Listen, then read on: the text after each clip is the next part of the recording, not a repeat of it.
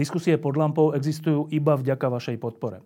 Ak považujete program pod lampou za zmysluplný, pomôže nám už 1 euro za diskusiu. Vopred vám veľmi ďakujeme.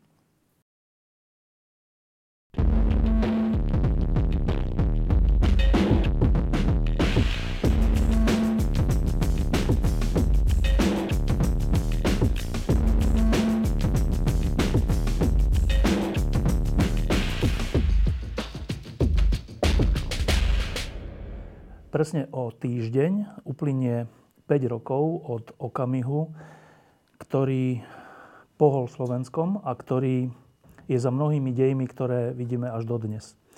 Pred 5 rokmi bol zavraždený Ján Kuciak a Martina Kušnírová a odtedy vlastne prešli veky. E, prebehli jedny dôležité voľby parlamentné, prezidentské. Vznikla nová ústavná väčšina, ktorá bola odpovedou na námestia za slušné Slovensko, kedy sa Slovensko veľmi zmobilizovalo a veľmi krásnym spôsobom. Teraz je ale 3 roky od vzniku vlády, ktorá sa ale rozpadla, ktorá už je v nedôvere a máme tu prieskumy a trendy, ktoré hovoria, že skoro až tak, že unesený štát sa môže vrátiť. A o tomto všetkom, ale aj o vyšetrovaní tej vraždy a o súdnom pojednávaní sa dnes budem rozprávať s človekom, ktorý pri tom všetkom bol úplne blízko. Ten človek sa volá Roman Kvasnica. A teda moja prvá otázka, Roman, je, aby sme, lebo na to sa tak trocha zabúda, že teraz prebieha tento súdne pojednávanie v Pezinku na, na špecializovanom trestnom súde, to opakované, po tom, čo najvyšší súd to vrátil. A teraz to prebieha tieto dni, týždne a mesiace. Mm. Tak e, v akom je to stave? Tak je pravdou, že teraz prebieha naozaj pojednávanie opäť pred špecializovaným trestným súdom v Pezinku. Je to konanie, ktoré nasledovalo potom, ako Najvyšší súd zrušil pôvodné oslobodzujúce rozhodnutie, ktorým eh, boli oslobodení obžalovaný Kočner a obžalovaná Žužova z toho, že si objednali vraždu Jana Kuciaka. A toto opakované, keď to takto nazveme, konanie pred súdom prebieha od minulého roku. Naozaj teraz veľmi intenzívne súd pojednáva. Najbližšie myslím, že to bude niekedy pred koncom marca, ďalší termín pojednávania. S tým, že tak ako som vyrozumel z vyjadrenia predsedničky Senátu, súd predpokladá, že by toto prvostupnové konanie mohlo ukončiť niekedy koncom apríla. Dobre, a e, pre nás, ktorí e, tam nesedávame, tak v čom je vlastne toto pojednávanie iné, než to prvé, ktoré skončilo oslobodzujúcim rozsudkom? V čom Najvyšší súd e, prikázal tomuto súdu opäť konať nejako inak? Tak z môjho pohľadu, z môjho pohľadu je veľmi významné, že Najvyšší súd sa v časti stotožnil s tými mojimi tvrdeniami, ktoré, som tam, ktoré som tam ešte robil ako e, spolnomocnený zastupca Zlatky Kušnírovej. Teraz už zastupujem e, rodičov Janka Kuciaka. S tým, že tie správy, ktoré boli tam postupne obozamované pôvodne v konaní pred súdom z aplikácií Tríma, naozaj je potrebné vyhodnocovať, myslíme tým ich obsah, v súlade s e, rôznymi udalosťami, ktoré sa tam diali v čase, keď prebiehala komunikácia medzi obžalovanými Kočnerom a obžalovanou Žužovou. Čo je ďalší veľmi dôležitý moment, Najvyšší súd povedal, že je potrebné ešte vykonať e, niektoré ďalšie, ďalšie dôkazy, ktoré e, prvostupňový súd postupne vykonáva. Čiže koncom apríla môžeme očakávať, a teraz asi sa nemôžem opýtať, že aký verdikt, ale môžeme očakávať verdikt. Áno. A z tvojho hľadiska je to konanie vylepšené oproti tomu predtým? Tak to je mm, asi otázka, na ktorú je veľmi ťažko zodpovedať. Je faktom, že súd teraz vykonáva aj niektoré dôkazy, ktoré v tom pôvodnom konaní sa mu zdali akoby nadbytočné. A zase na druhej treba povedať, že čím je to ďalej od spáchania skutku alebo teda trestnej činnosti, tým je obvykle obťažnejšie preukazovanie viny obžalovaných. Táto vec je ale svojím spôsobom špecifická v slovenských, možno v európskych pomeroch. A to vzhľadom ku tomu faktu, že veľká časť dôkazov má digitálnu formu a ešte stále dokážeme v tých uh, digitálnych dôkazov nachádzať skutočnosti, ktoré sú významné z hľadiska preukazovania viny alebo dôvodnosti podanej obžaloby. A plus je tu ešte veľmi dôležitý moment a je to aj pre mňa nová skutočnosť, ktorú som sa si pred dvomi, tromi týždňami dozvedel v konaní pred súdom, že vlastne a tie, a teraz sa omluvám, pokiaľ to nebudem presne odborne schopný pomenovať, tie softverové možnosti, ktoré mali orgány činné v trestnom konaní alebo odborníci na digitálne stopy pred tromi rokmi, tak tie sa posunuli výrazným spôsobom dopredu. Takže je možné, že dneska z tých uh, digitálnych stôp, ktoré uh, boli zaistené vyšetrovacím tímom, bezprostredne po predovšetkým eh, po vražde a bezprostredne predovšetkým po zadržaní eh, pána Kočnera, pani Žužovej, tak by mohli nám dať celý rad ďalších nových skutočností, možno dôležitých pre preukazovanie viny menovaných. Uvidíme. Uh, mimochodom je zaujímavé, že v tom prvom kole uh, bola tá sála plná médií a bolo to všade, v televíziách a všade. A teraz je to ako keby vynechané z mediálneho priestoru. Čomu to pripisuješ? Tak, pardon, ono začal sa tu pojednávať, keď si dobre teraz pamätám, v roku 2020. Je tu značný časový odstup, tie informácie niekedy sa opakujú o výsledkoch toho, ktorého dokazovania. Myslím si, že prítomnosť novinárov je daná predovšetkým záujmom verejnosti. Pokiaľ e, tie médiá, to si myslím teda toto, pokiaľ médiá zistia, že e, to, čo sa publikuje o tomto pojednávaní, nie je až tak čítané, no tak asi neprikladajú potom e, médiá takú váhu tejto trestnej veci, aby tam stále boli prítomní novinári. Zaujímavé. No a teraz nejakým širším súvislostiam. Tá vražda bola takým nejakým vyvrcholením toho, čo sa v tomto štáte dialo v orgánoch činných trestnom konaní a v rôznych inštitúciách riadených štátom. E, neskôr sa to nazvalo, že unesený štát. E, a tie námestia, ktoré nasledovali, a to vzopetie verejnosti bolo jasnou objednávkou zmeniť to. E, keď si tie námestia sledoval, neviem, či sa nevystupoval, keď si ich sledoval, eh, čo to v tebe vyvolávalo? Tak eh, ja som eh, zvyknutý v týchto veciach, ktoré som aj v minulosti robil, obvykle byť sám. Čiže ja nejak sa nespolieham na to, že sa ma niekto zasta- zastane, alebo tých mojich nejakých klientov, že sa niekto zastane, toto to bolo vynimočné, pretože všetci pocitili, že ten stav, ktorý sa postupne začal popisovať na základe jednotlivých výsledkov trestného konania je strašný. A každý cítil potrebu podľa mňa vyjadriť svoj odpor ku tomu, čo počul, čo videl. A zároveň všetci podľa mňa rozmýšľali, že vnútorne čo majú robiť. A asi najjednoduchšie bolo proste výjsť do ulic a povedať, že toto nechceme. Samozrejme potom nastáva druhá otázka, že dobre, či tu chceme žiť. Asi, asi tak by som to vnímal, to, čo som videl. No, ľudia veria, že tu môžu zostať žiť, ľudia veria, že sa to dá nejako opraviť celé, to, čo tu je. A ja si myslím, že to stále je v ľuďoch toto. Možno, že teraz tie rôzne ukazovatele, že sú do istej miery skreslené. Ľudia odmietajú násilie, ľudia odmietajú, podľa môjho názoru, tá slušnejšia časť slovenskej spoločnosti odmieta aby tu nejakú, nejakí vagabundi rozhodovali na silnom poschodí o tom, že ako má fungovať policia, prokuratúra, prípadne súdy, aby určovali, kto môže byť, kto nemôže byť trestne stíhaný. Toto proste slušnejšia časť slovenskej verejnosti odmietla aj tým spôsobom, ktorý si popísal.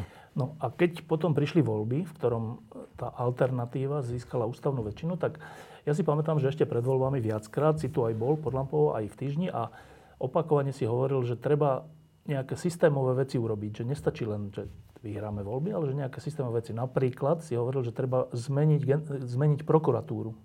A že treba, aby samotní prokurátori sa toho chopili, aby začali hovoriť, jak si to predstavujú a tak. No, e, prešlo od tých volieb, prešli 3 roky. E, prokuratúra sa nezmenila. Na jej čele je Maro Žilinka. E, v akom stave je ten pokus o návrat spravodlivosti? Tak ten pokus nie, nie, nie je nejako systémový. Samozrejme vec, lebo mm, ja vnímam iba určité také skupiny ľudí, ktorí sa či na policii alebo na prokuratúre pokúšajú, nie pokúšajú, ale, ale reálne robia kroky smerujúce k právnemu štátu a k, k spravodlivosti, za ktorú ja považujem aj postavenie obžalovaných predsud. Je faktom, že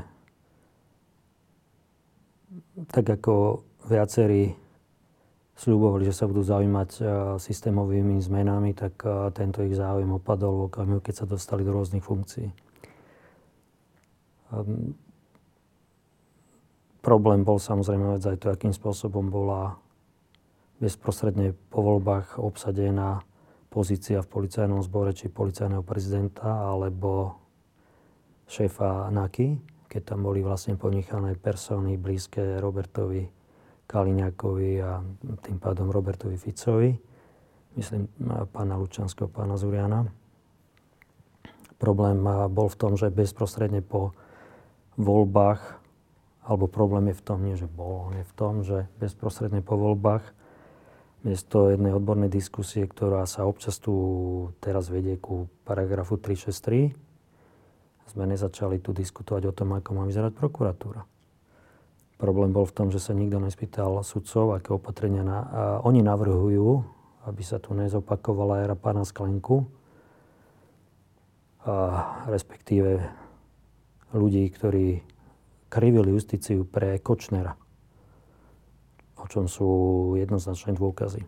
Čiže toto sme nevyužili, no a ten dôsledok je v podstate situácia, ktorú dneska zažívame a ktorá naozaj nás náplňa obavami, že čo tu bude po najbližších voľbách a čo z tohto všetkého vzíde. E, viacerí ľudia, ktorí sa tomu venujú a rozmýšľajú o tom, ako by veci mali fungovať, najmä v oblasti spravodlivosti, hovoria, že úplne kľúčovou chybou bolo to, že sa nezmenila že sa nezmenila prokuratúra na štátne zastupiteľstvo alebo niečo podobné a že z toho vyplýva v skutočnosti nemožnosť nastoliť spravodlivosť. Je to až tak vážna chyba?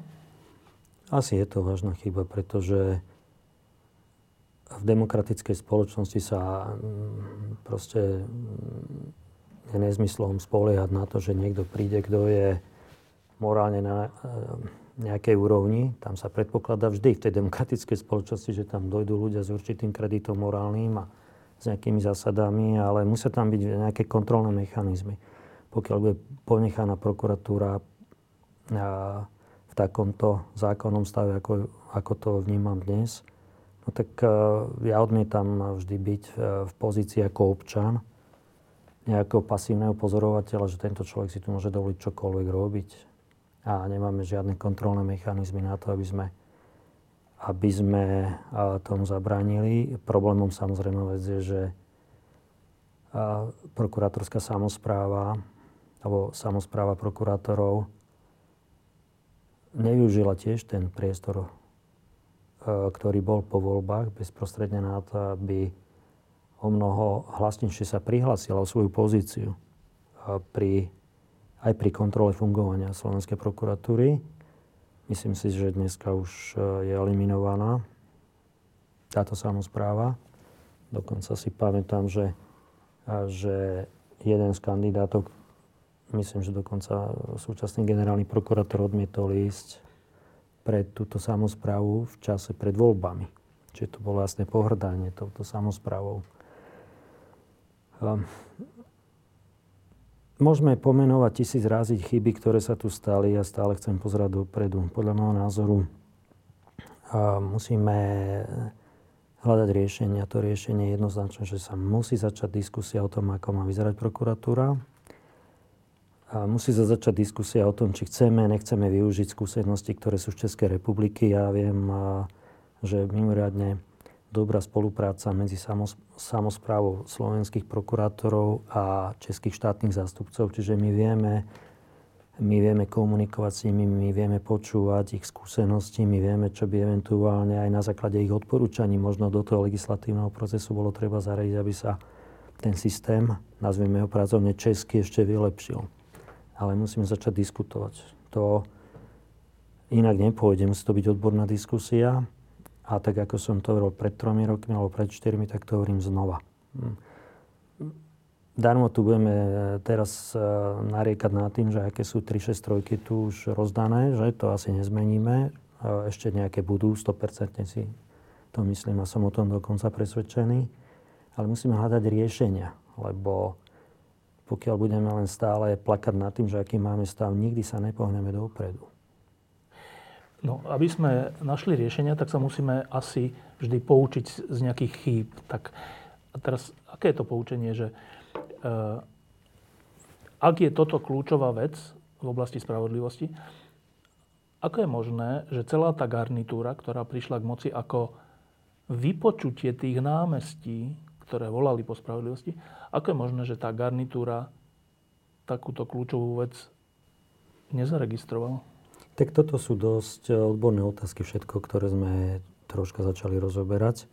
Čiže tam je predpoklad, že tá politická garnitúra vždy má nejakých eh, expertov. ľudí, expertov, ktorí sa venujú tejto problematike. No a tí experti asi proste eh, buď neboli vhodní na to, aby posudzovali to, čo je dobre pre Slovenskú republiku, možno, že posudzovali viac, čo je dobre pre nich a ich perspektívu. Ale mm, ja som to asi ironicky povedal, asi to je ten problém. No. Tak uh, nikto sa tým vážnejšie nezačal zaoberať. Ale musím povedať jednu vec.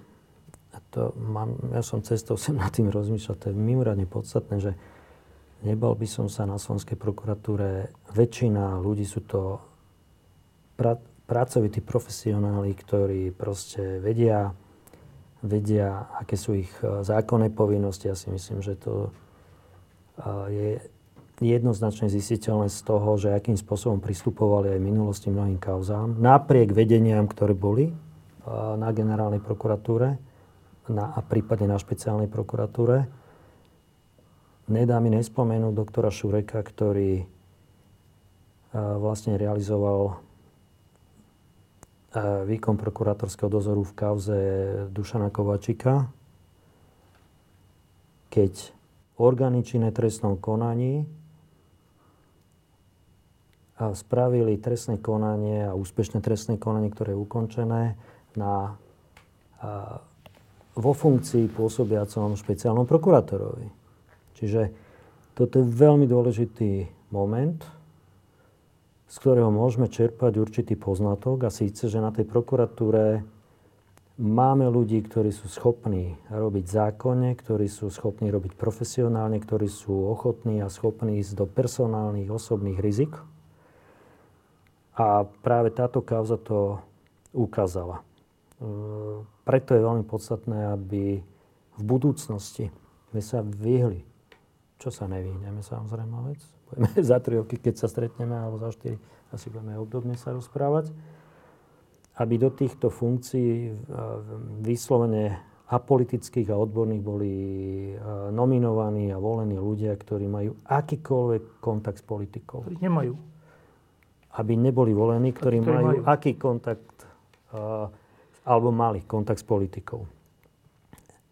Na prokuratúre, opätovne tvrdím, je väčšina slušných, pracovitých profesionálov. Zároveň je tam kopec ľudí, ktorí sa správajú ako kariéristi, a, ktorí sú po celom svete po štátnych orgánoch, áno, to je úplne prirodzený jav, ktorí si hľadajú tie pozície e, rôzne v tých e, funkčné pozície v týchto štátnych orgánoch, vždy v závislosti od toho, kto je pri moci. To ja teraz pozorujem e, vo viacerých kauzách, že tam stále vystupujú dve, tri osoby. Ja som zažil niektoré tie osoby ešte pri Hedvige Malinovej. Pri Hedvige Malinovej bol aktívny doktor Kozolka, ktorého občas vidím, že na generálnej prokuratúre vystúpil, neviem už teda proti komu, v akej to kauze, doktorka Cibulova, ktorá robila Hedvigu Malinovú. Toto sú všetko ľudia, ktorí sú tam aj dneska a viem, že v tých citlivých, spoločensky citlivých veciach sú opäť aktívni. Takže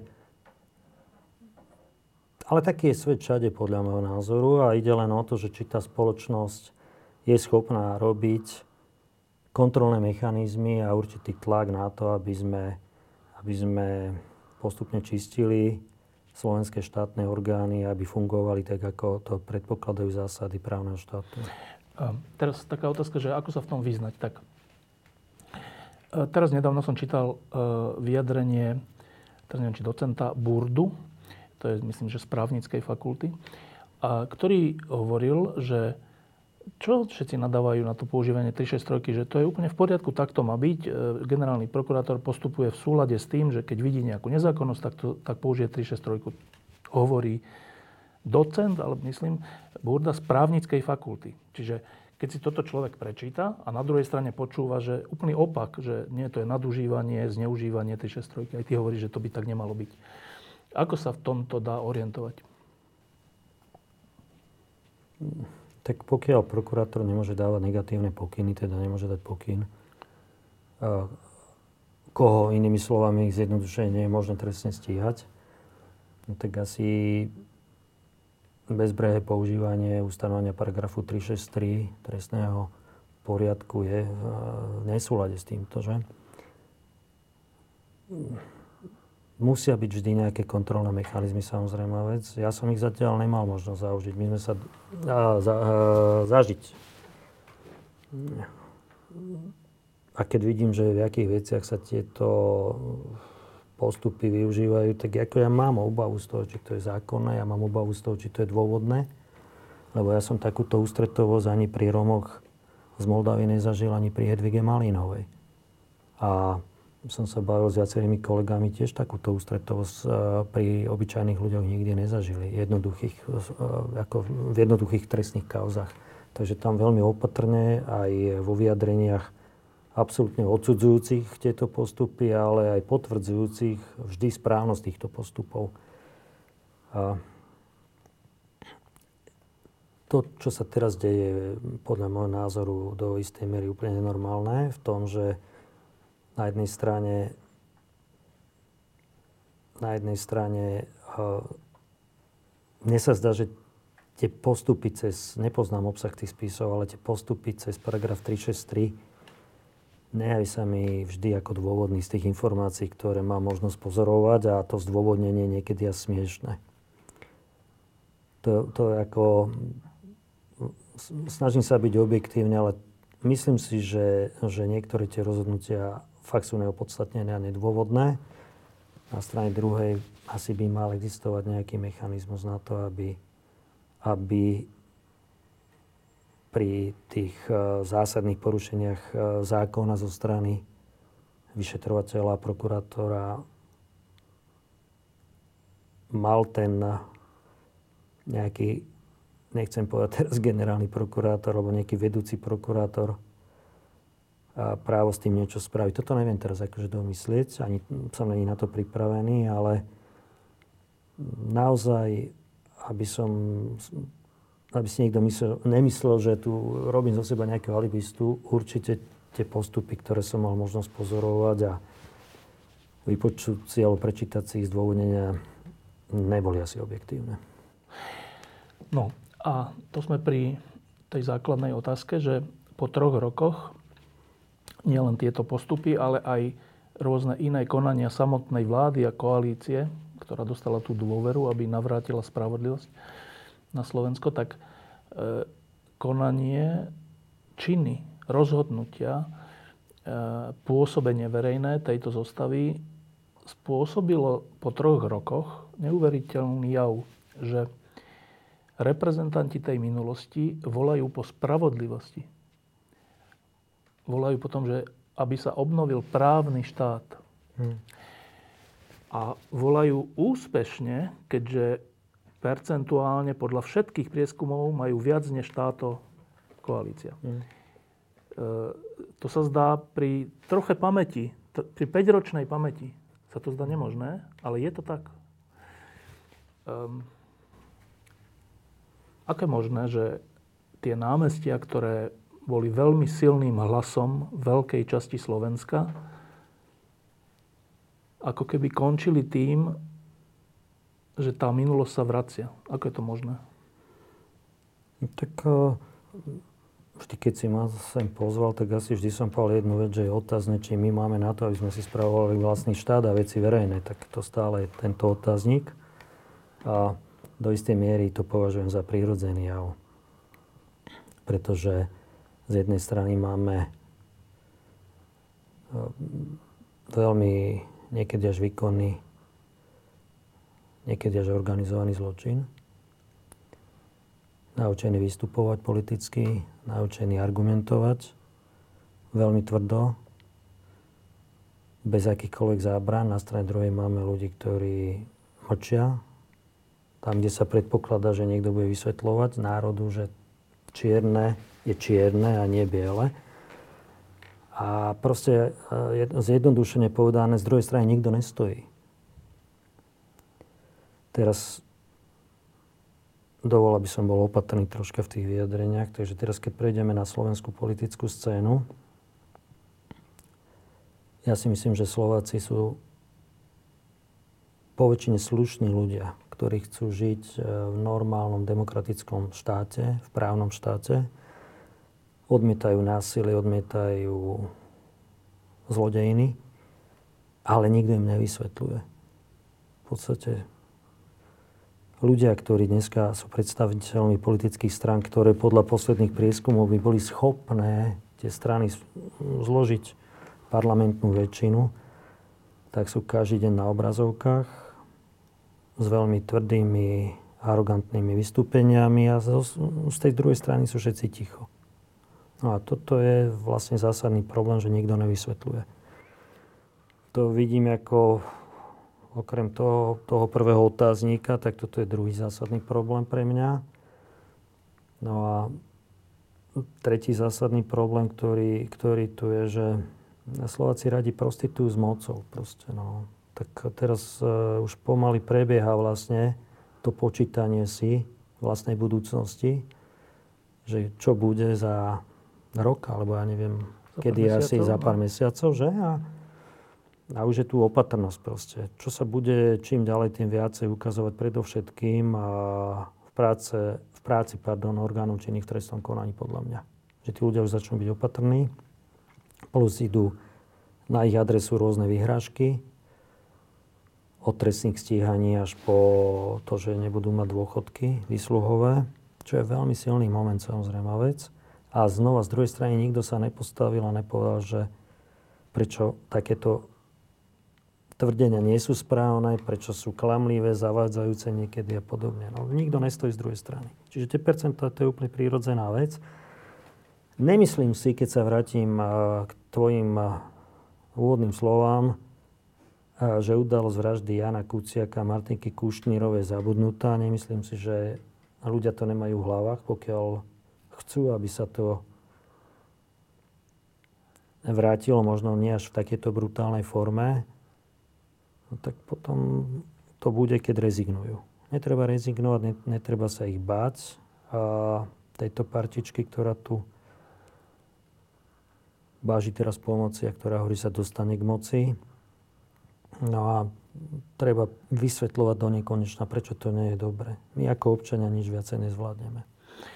Uh, ty si tu viackrát hovoril počas tých posledných 5 rokov, že jednak tá vražda, jednak tie námestia a potom aj, aj tie voľby a všetko, čo sa vyplavilo o minulosti, že to už nejde zobrať späť. Inými slovami, že to už sa nedá vrátiť k tomu, ako to bolo.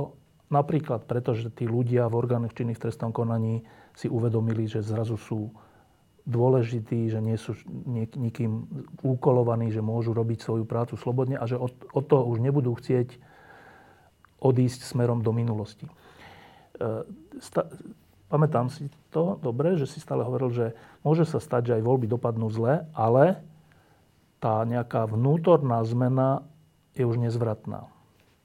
Stále si to myslíš? Áno. Áno. A ja som začal Zlatku zastupovať mesiaci apríl, maj 2018. A spomeňme si, kto bol vtedy pri moci, spomeňme si, kto vtedy riadil ministerstvo vnútra, policajný zbor, kto bol nakoniec vtedy aj špeciálny prokurátor. A potom, čo teraz zažívame, už sa opatrnejšie vyjadrujem smerom ku doktorovi Čižnárovi, a QTR, keď on bol generálny prokurátor. A ja som sa nakoniec s obidvomi rodinami vtedy stretával, sme sa rozprávali a hovoril som, že bude veľmi dôležité, aby, aby tí vyšetrovateľia, ktorí robia tú vraždu a celý ten tým policie alebo policajný tým, aby oni ukázali svoj občanský postoj a vlastne sa postavili prípadne ak by tam boli snahy manipulovať toto vyšetrovanie a to sa stalo.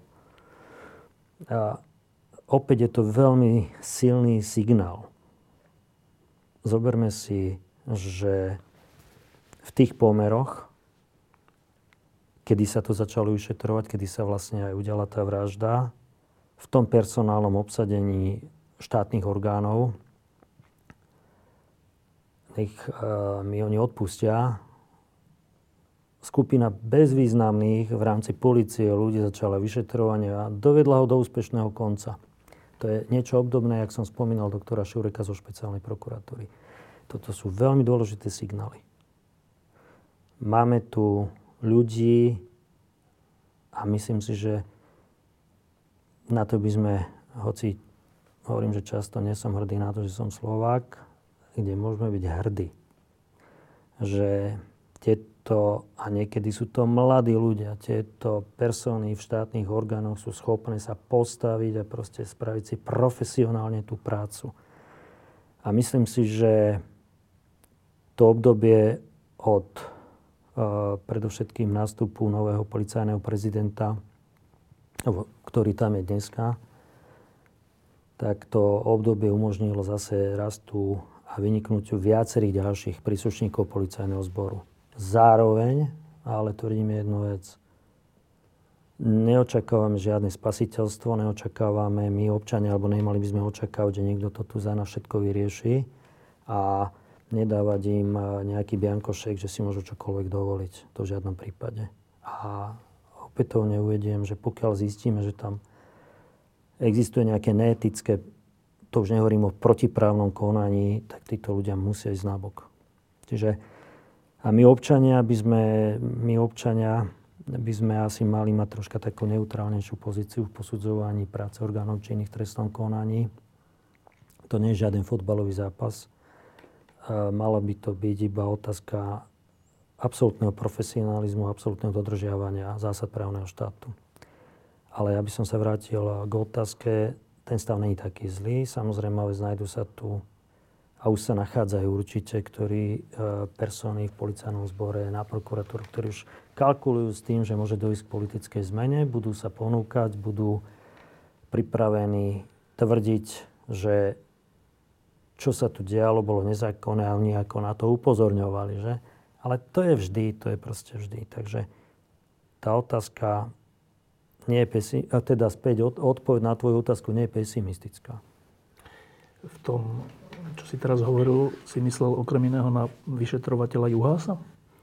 Áno, ale aby som bol spravodlivý, musím povedať, že tam je veľké množstvo pri ňom existujúcich v tom čase anonimných mien, ktoré tam pracovali. Sú to policajti, ktorých mena sa nikdy asi nedozvieme. Sú to analytici tých datových stôp, sú to znalci z policajného zboru, ktorí odvedli absolútne akože profesionálny postup a výsledkom sú vlastne pravoplatné odsúdenia vykonávateľov vraždy v relatívne rýchlom čase na slovenské pomery. Takže to je, aj to je slovenská policia. A to som rád, že v tom roku 2018, keď ma mnohí napadali, že on verí slovenskej policii, a že sa to potvrdilo, že sa to oplatí. A nebojme sa dať dôveru aj viacerým. Musíme si dať zároveň pozor na jednu vec. Ja si myslím, že už by sme mali prestať tu počúvať rôznych uh, spasiteľov úvodzovka, ktoré títo sú zlí a títo sú dobrí.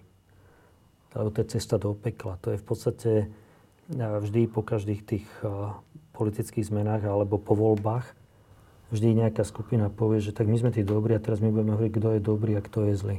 To sme sa nakoniec už aj v minulosti bavili, myslím, že na pohode o tomto. A odmietam to. Pokiaľ e, vieme, že niekto porušil zákon, e, nekompromisne, nekompromisne e, postihnúť, myslím teraz policajtov, prokurátorov, a tam, kde vieme, tam, kde vieme, že sú nejaké pochybnosti, samozrejme treba vyskúšať tých ľudí, ale v zásade nemám rád spasiteľov. Čo je s pánom Juhasom dnes?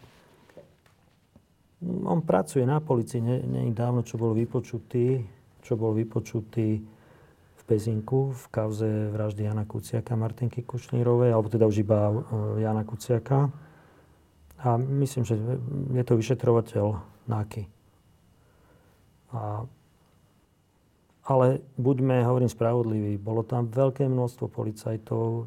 Fakt je, že doktor Juhas bol šéfom toho týmu. Fakt je, že, fakt je, že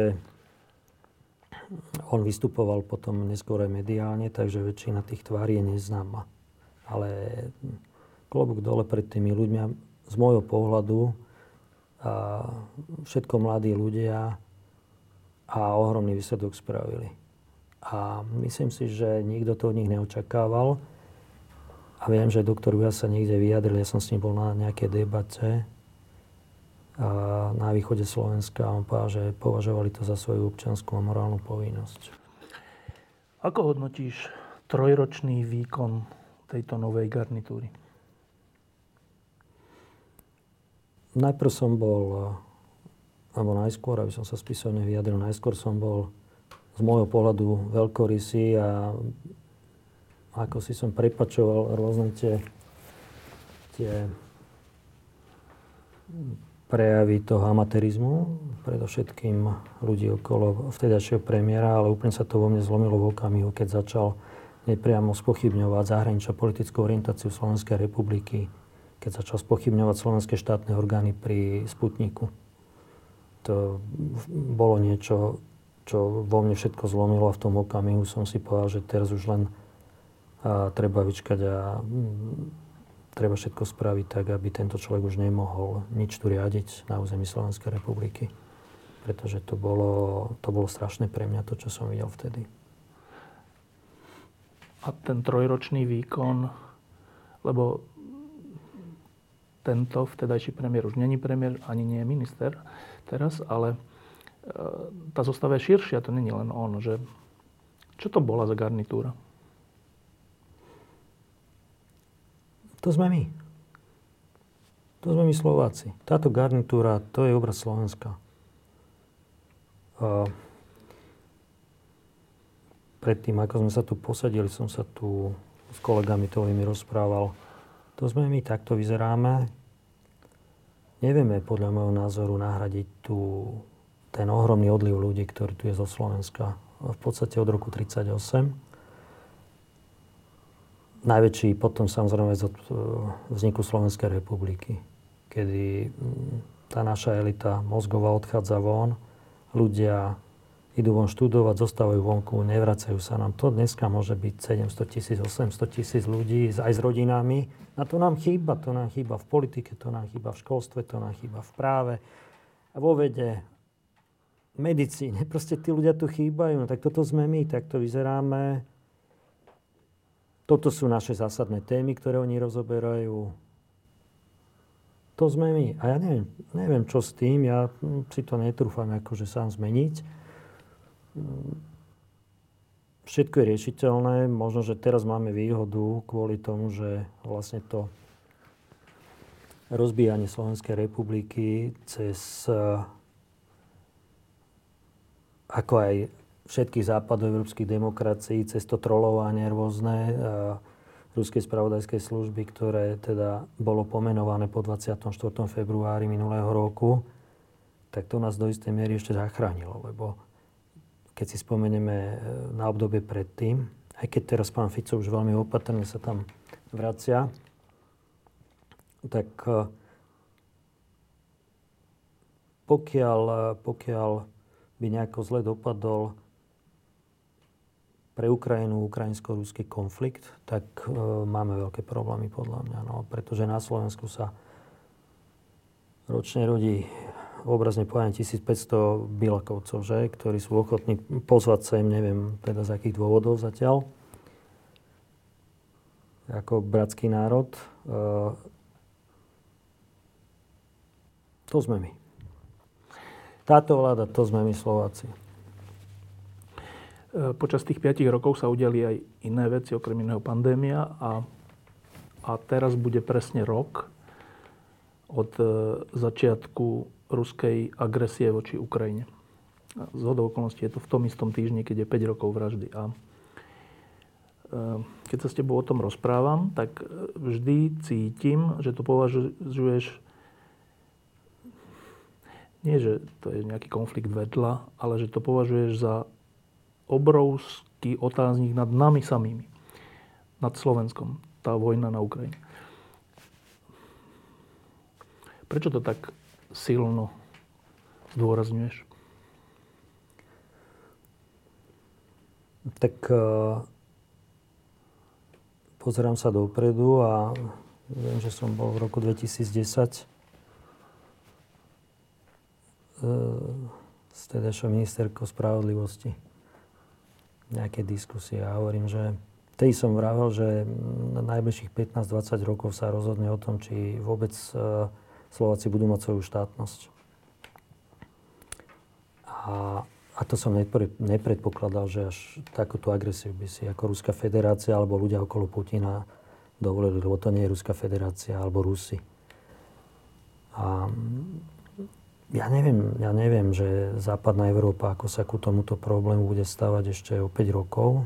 Ja neviem, či západná Európa bude chcieť medzi sebou štáty, ktoré sú vedené jedincami, ako je Orbán alebo Fico.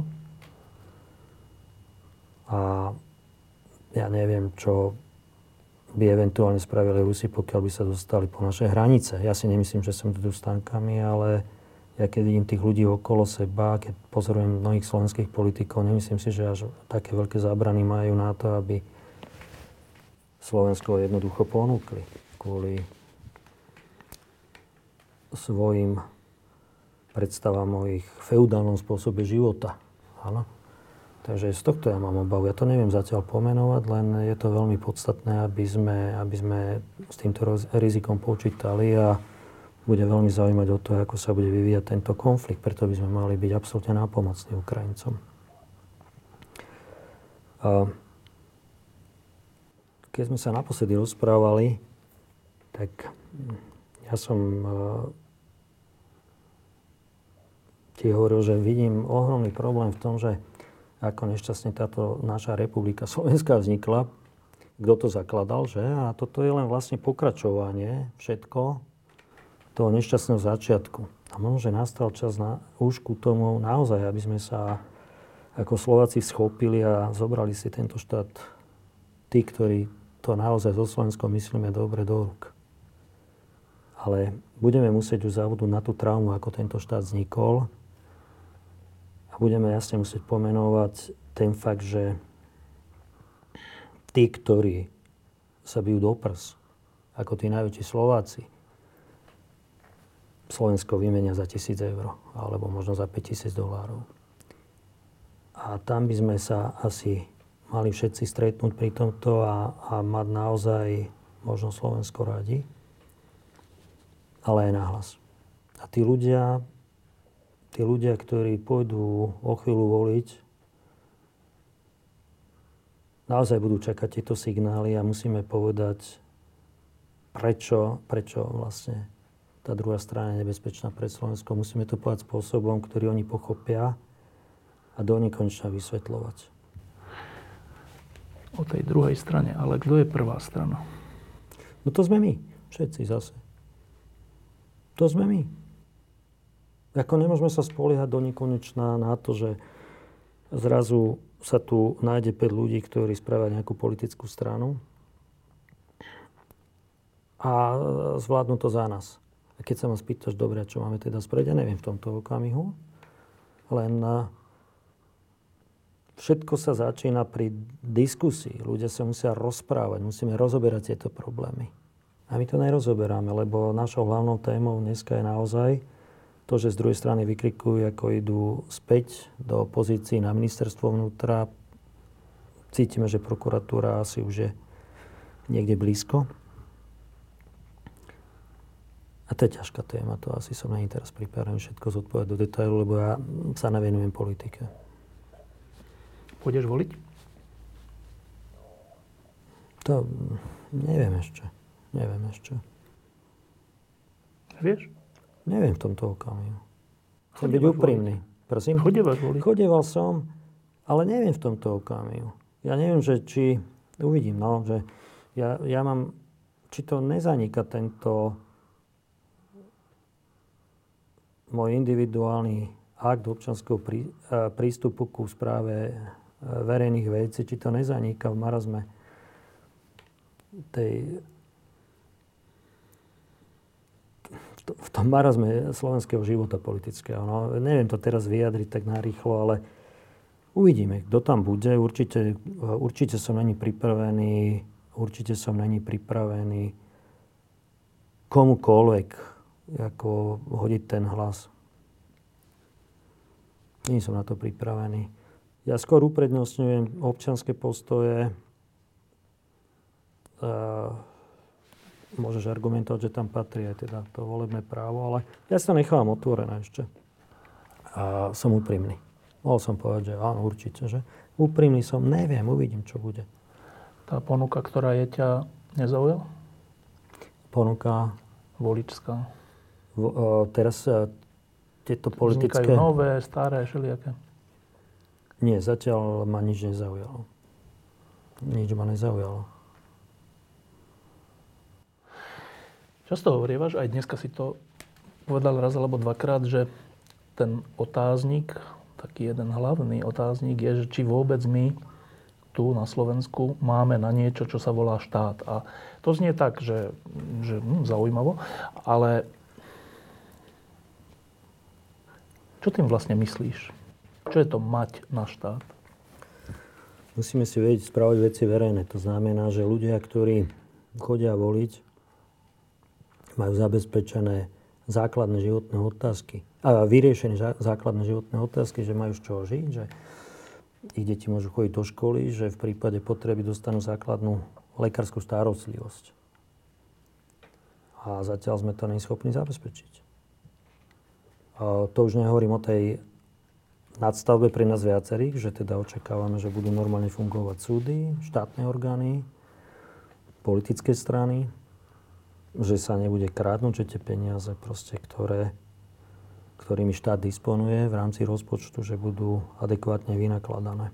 A ukazujeme zatiaľ, že teraz si zob- veci zoberme tie diskusie, ktoré tu prebiehali povedľa covidu. Áno, odborníci hovorili, že treba zatvoriť e, vlastne fungovanie štátu na niekoľko mesiacov, ja už neviem, v ktorom roku to bolo. V nikto decembri, no. A nikto adekvátne nereagoval. Proste to bolo priame ohrozenie vlastne života našich občanov, podľa mňa. Že?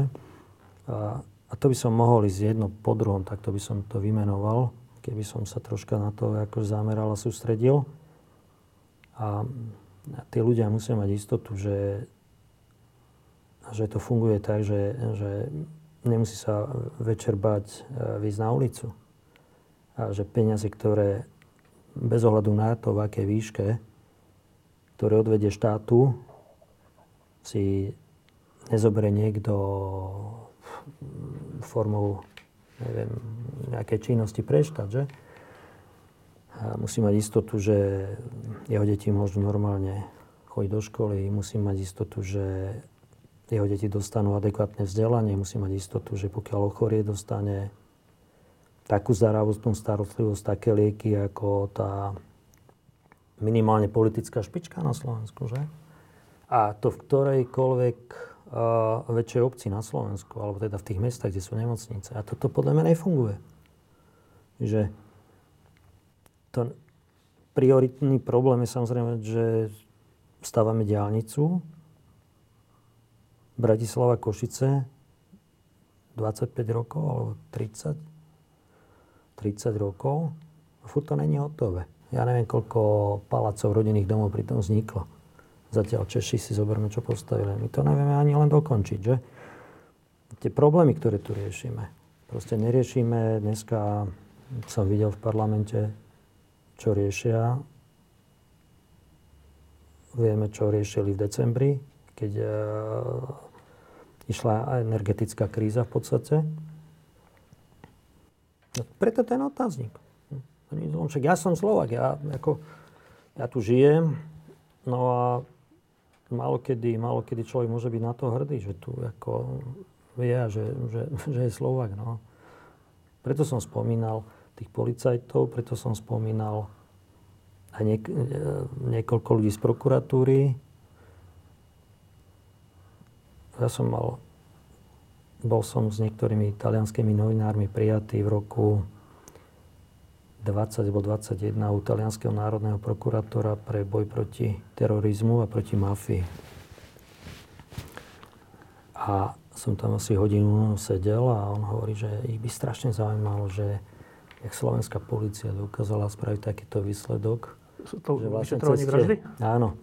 A cez tie digitálne stopy, že oni, oni by očakávali proste, že sa s ním niekto podeli o tie skúsenosti. S ohromným obdivom to ten človek hovoril a vtedy som si tak povedal, že ako, ako je fajn, že som Slovak. No. Ako, my tu tých ľudí máme, je na čom stavať, je na čom stavať, no možno si protirečiť teraz vlastne, že? Ale správa veci verejných je čo viacej ešte, aby sme tú diskusiu vedeli o tých problémoch spoločenských viesť úplne iným spôsobom, aby sme vedeli vlastne tie problémy našich občanov riešiť Neviem. No. Tak to je asi pre politológov na dlhé roky, 10 ročia. Všetci teraz vidíme, ako sa Ukrajina bráni. A to nie je, že Ukrajina, to sú ľudia, mladí ľudia, športovci, ľudia, ktorí by mohli byť niekde preč. Bránia svoju krajinu. A potom počúvam našu diskusiu na Slovensku.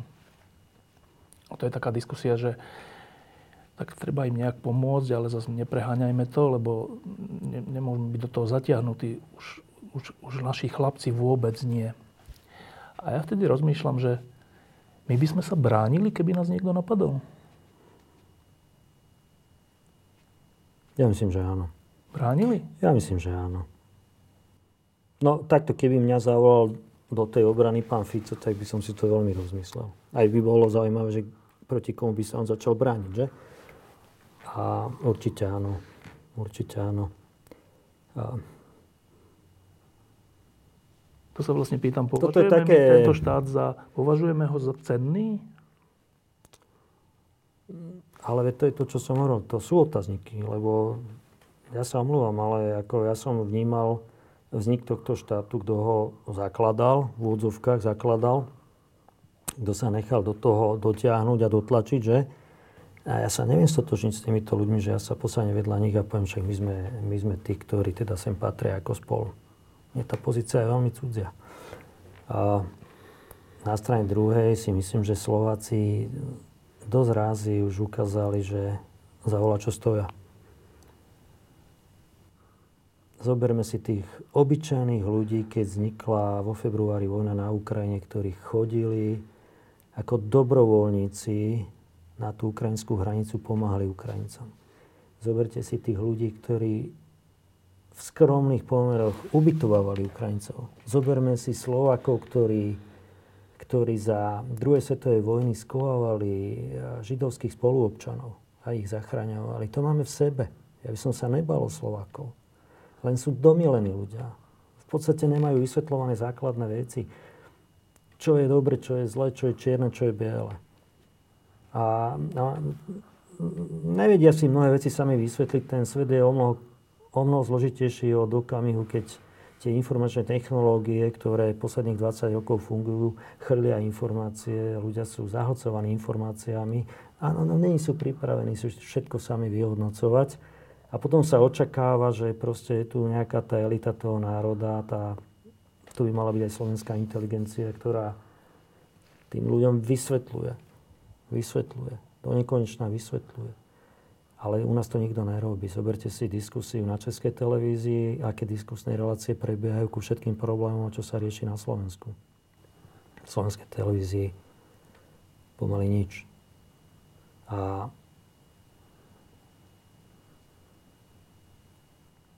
Slováci, podľa môjho názoru, ja dosť čítam o druhej svetovej vojne a dosť čítam o ľuďoch, ktorí naozaj pomáhali, riskovali svoje životy židovským spoluobčanom a, a tej som hrdý, že som Slovak. Eh, raz si mi hovoril takú zaujímavú vec, že keď bola, ona stále prebieha diskusia o pomoci Ukrajine, takže ten spôsob verejnej diskusie, ktorý je na Slovensku, si mi povedal, že nám zabraňuje Slovákom byť štedrý, byť solidárny. Že tá elita, široko poňatá, že tými rečami zabraňuje národu byť solidárny. Takú silu má elita? Uh, elita sú všetci ľudia, ktorí vedia vysvetľovať.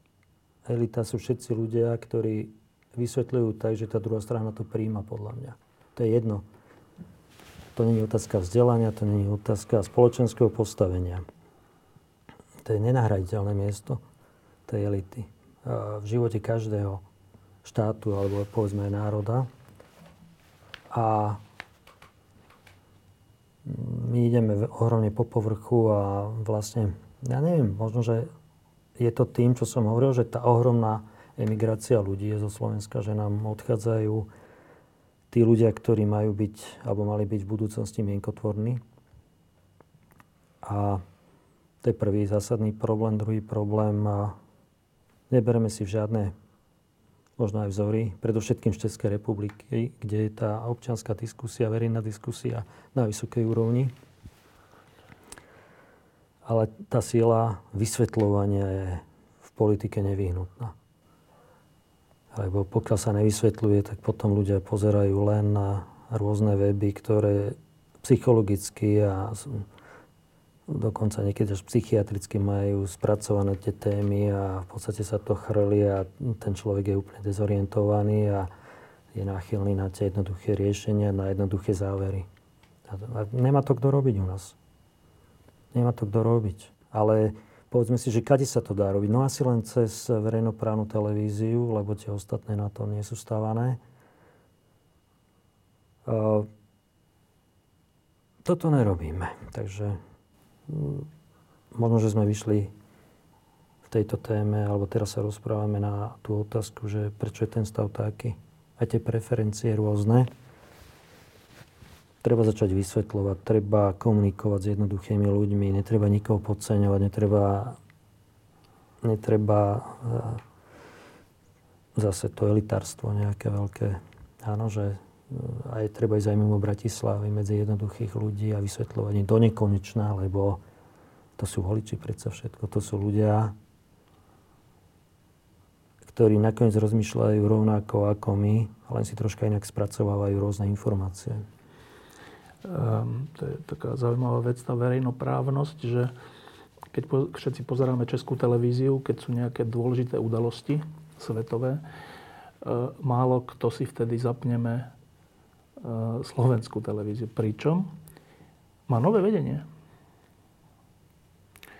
to, čo to svedčí, že, o čom svedčí, že také či onaké vedenie, ten obsah je aký nulový? Tak hodne sa zlepšilo spravodajstvo. Ja som si pozrel spravodajstvo. To zahraničie naozaj pozerám ČT1 ja. A, ale zase to je obraz, náš obraz. To sme my. To nie je niečo, čo sa tu našlo ako vo vzduchoprázdne. Ako funguje, to sme my. To je súčasť Slovenska. A výborne, čo hovoríš, no treba začať diskusiu o tom. Teraz povedať, že kde? Môžeme to začať piešťan... Nie v Piešťanskom, ale v týženiku týždeň. A, a, a, a diskutovať o tom, že ako má vyzerať verejnoprávna televízia, určite, určite to vedenie prejaví záujem o takúto diskusiu? Uh, tak na záver je, o týždeň bude 5 rokov od vraždy, ktorá mala zmeniť a v niečom zmenila Slovensko, ale v niečom nás aj tak odhalila. Um, veľa ľudí je dnes takých depresívnych, že mm, nemajú koho voliť, nepôjdu voliť, sklamaní sú z tých aj z tých, odídu odtiaľto. Zostávaš? Tu? Áno, samozrejme. Jasné.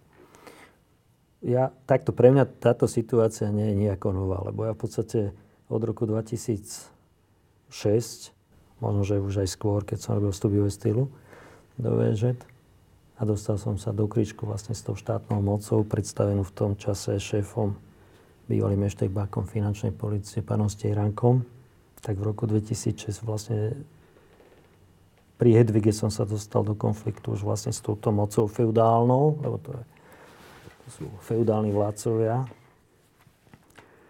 A vlastne to pokračovalo až e, do posledných volieb. Takže pre mňa to nie je nič nové, ja som naučený bojovať. A, a takto tá skepsa nie je na mieste, treba sa tešiť zo života. Netreba tie veci brať až tak vážne, jak na prvý pohľad vyzerajú a, a treba hľadať riešenia. Treba diskutovať o týchto problémoch, ale prosím vás, tešiť sa zo života. Lebo ako život sa nekončí, ani Ficom, ani Kaliňákom, ani neviem kým. Teraz máme za úlohu, ja si kladiem za úlohu dokončiť tento sport, to som slúbil Zlatke Kušnírovej, rodičom eh, Janka Kuciaka. A budeme bojovať ďalej, keď nám pribúdajú roky, samozrejme vec. Takže žiadna, žiadna trauma ako z toho, čo sa deje. Treba sa tešiť prioritne zo života. My sme, ja kade chodím, bol som eh, aj na stretnutiach s rôznymi novinármi teraz pri tomto výročí, tak a tí mladí ľudia, a väč- väčšinou ako sú smutní, nedokážu sa usmiať, pretože vnímajú veľmi správne, že čo sa deje. A pýtajú sa, čo majú. No treba bojovať. A zatiaľ tento štát by som nazval demokratickým. Otázne je, že do akej miery je právnym. Ale treba bojovať, treba využiť všetky občianské vlastne možnosti, ktoré máme. A čo je podstatné, ja to teda robím individuálne, ja sa snažím meniť veci meter okolo seba, ja nemám žiadne vyššie ciele. Meňme ten svet aspoň meter okolo seba, to vždy hovorím. A to ako nemôže zle dopadnúť. Uh, ty si z Piešťan a v čase po Mečiarovi si sa veľmi angažoval v záchrane piešťanských kúpelov, potom si sa mm. veľmi angažoval v záchrane VŽ Košice pred Rezešovcami, potom si sa veľmi angažoval v záchrane e, mladej študentky Hedvigy, potom si sa veľmi angažoval v záchrane e, Rómov z Moldavy, e, v spore o tú vraždu a mnohých iných podobných veciach. A keď sa o tom niekedy rozprávame, tak, tak mám taký pocit, že často si v tých veciach, že máš často pocit, že si sám. Si sám?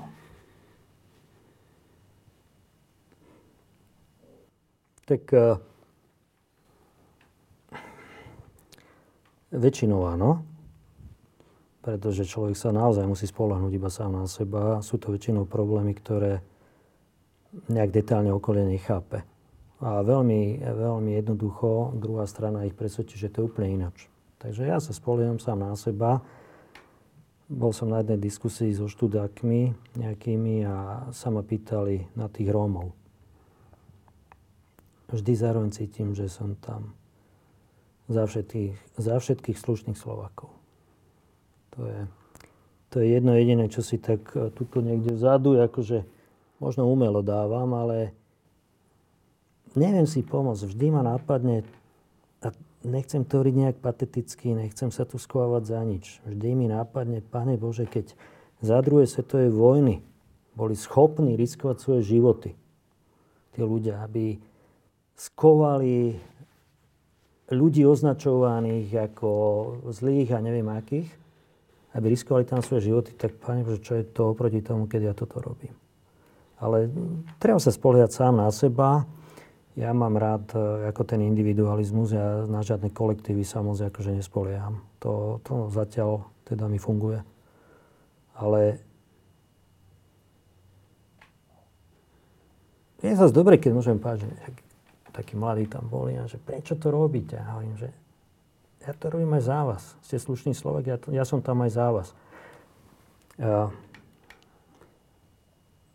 Jedna podstatná vec ešte, čo chcem povedať, že mne sa tak zdá, že my nemáme nejaké veľké dejiny. A ja si myslím, že práve takí ľudia, jak tam boli, ak som, ak som spomínal, ako som spomínal z tej druhej svetovej vojny, alebo tí, čo boli na tých ukrajinských hraniciach, tí jednoduchí Slováci, tí tvoria moderné slovenské dejiny. Ani Kaliniak, ani Fica, ani neviem kto. Toto je niečo, na čo môžeme stávať na slovenský humanizmus. To je niečo, čo, na čo môžeme byť hrdí aj naše deti a vonku to kľudne môžu povedať a v západnej Európe vyspelé. My sme tí niekedy jednoduchí, niekedy nemoc bohatí Slováci, ktorí sme proste tým Ukrajincom pomohli a rozdelili sme sa s tým malom, čo máme. To nehovorím o sebe, samozrejme, vec. Nie je to moc patetické toto, ale tak, ja to tak cítim. To je ako niekedy, niekedy e, toto je tá odplata pre mňa, tieto pocity. No. Trocha hovoríš aj o sebe, lebo ja viem, že u teba stále bývajú nejakí Ukrajinci. No. Roman Kvasnica, ďakujem, že si prišiel. Aký bude výsledok toho súdu?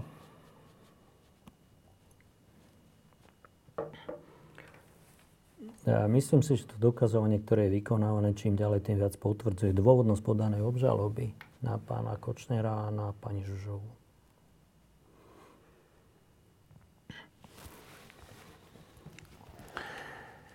To by bolo, to bude dôležitá vec. Verím, že to bude dôležité pre Slovakov ešte. A uvidíme, no. A ty fakt nevieš, či pôjdeš voliť, či to si len tak hovoril? Ja chcem byť úprimný sám ku sebe. Keď tam zbadám ľudí, ktorí akože mi budú hovoriť, že sú záchrancovia, že sú záchrancovia a tí spasiteľia, no tak ja nepôjdem. ako, omluvám sa. Ako, ja si počkam potom na ďalšie 4 roky, alebo 2, alebo ako. Uvidíme, čo bude. Ako určite, určite určite sa budem rozhodovať ako slobodný občan a sa nechcem nechať oblbnúť barky. Ďakujem. Ja taký. Diskusie pod lampou existujú iba vďaka vašej podpore. Ak považujete program pod lampou za zmysluplný, pomôže nám už 1 euro za diskusiu. Vopred vám veľmi ďakujeme.